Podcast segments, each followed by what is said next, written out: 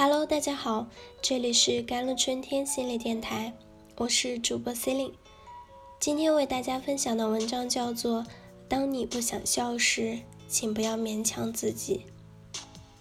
今年六月，英国的一名十六岁少女以自杀的方式结束自己的生命。在周围所有人眼中，Maisie 是个开朗活泼的姑娘，学习不用父母操心，笑起来没心没肺。在他人眼里，永远展露出最可爱的样子。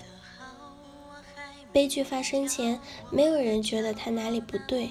就在前不久，他还兴致勃勃地和一家人讨论八月希腊的旅行的计划。我们讨论的那么开心，阳光也非常好。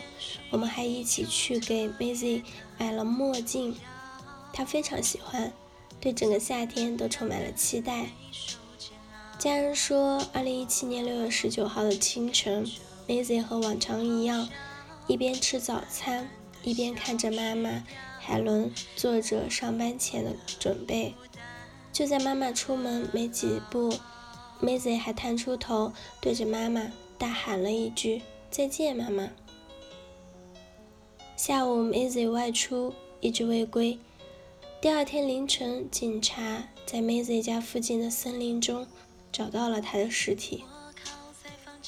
经过一段时间的仔细调查，警方确认 Maisie 生前患有一定程度的抑郁症，而这正是她自杀的原因。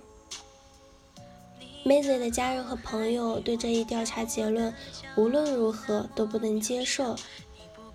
他那么开朗活泼，与人为善，怎么可能患有抑郁症呢？有的时候，患有抑郁症的人，并不是像大多数人所想象的那样，看起来就很悲观、萎靡不振，对所有事物都缺乏兴趣。他们只是以乐观的这层面来掩盖着自己。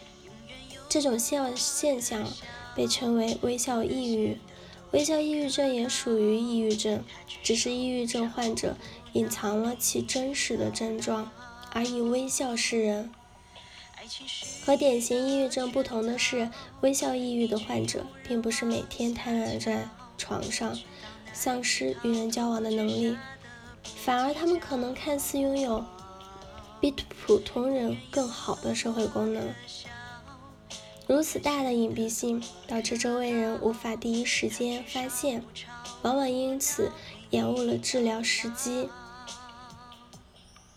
在 Maisie 去世之后，姐姐 Amy 在整理妹妹遗物时，发现了一张纸条，上面写着 "I'm fine"，让人想起她一如既往的明媚笑靥。但当姐姐不经意间将它倒过来的时候，这纸条上写的竟然变成了 “Help me”。这或许是在某个无助的夜里，她小心翼翼发出的求救信息。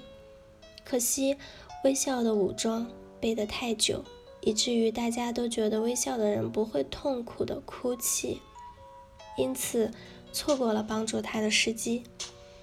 我们可能也试过，在非常难过的时候，对着别人努力挤出来笑容，结果只能越来越压抑和疲惫。微笑过后会是更深的孤独和抑郁，而微笑抑郁患者只能继续笑着，无法逃离。最后，很多患者就像这个女孩一样，戴着这副微笑的面具，背着沉重压抑的情绪，离开了这里。可能很多人会困惑，为何他们明明深陷抑郁，却选择微笑来示人呢？他们不累吗？当然累，但他们早已深陷微笑的潜规则中，习惯了隐藏抑郁，扮演着一个个让人喜欢的喜剧演员。很多时候，在他们看来，向人表达自己的软弱是羞耻的。只有让人快乐，别人才会喜欢自己，而抑郁的自己是不好的，不能被大家接受和喜爱的。因此，当悲伤来袭，他们像哑巴一样，无法表达真实的情感，最后干脆完整的压抑所有的不开心，带着笑容走向心底更深的绝望，因为他们担心表达了愤怒之后会伤害到别人，会破坏关系，会导致别人不再爱自己。他们怕表达了自己真实的需求，会给人带来困扰，导致别人觉得自己麻烦。当真诚的表达得到了淡漠或者负面的反馈，渐渐的，他们会认为没有人在意自己。与其暴露了自己的弱点而受到伤害，不如将自己包裹起来，不让别人看到真实的自己。而微笑。则是他们在这个过程中习得保护自己的方式罢了。抑郁从来不是一件羞耻的事情，它就像感冒发烧一样，只是一场生病。任何情绪都是合理，它只是一种反应，提醒着我们一些需要关注的事情。所以，找个值得信任的人，跟他表达你的情绪，暴露你的脆弱。或许能理清一些思路，得到真正的关心、爱护和帮助。所以，当你不想笑时，请不要勉强自己。好了，以上就是今天的节目内容了。我是 c e l i n e 我们下期节目再见。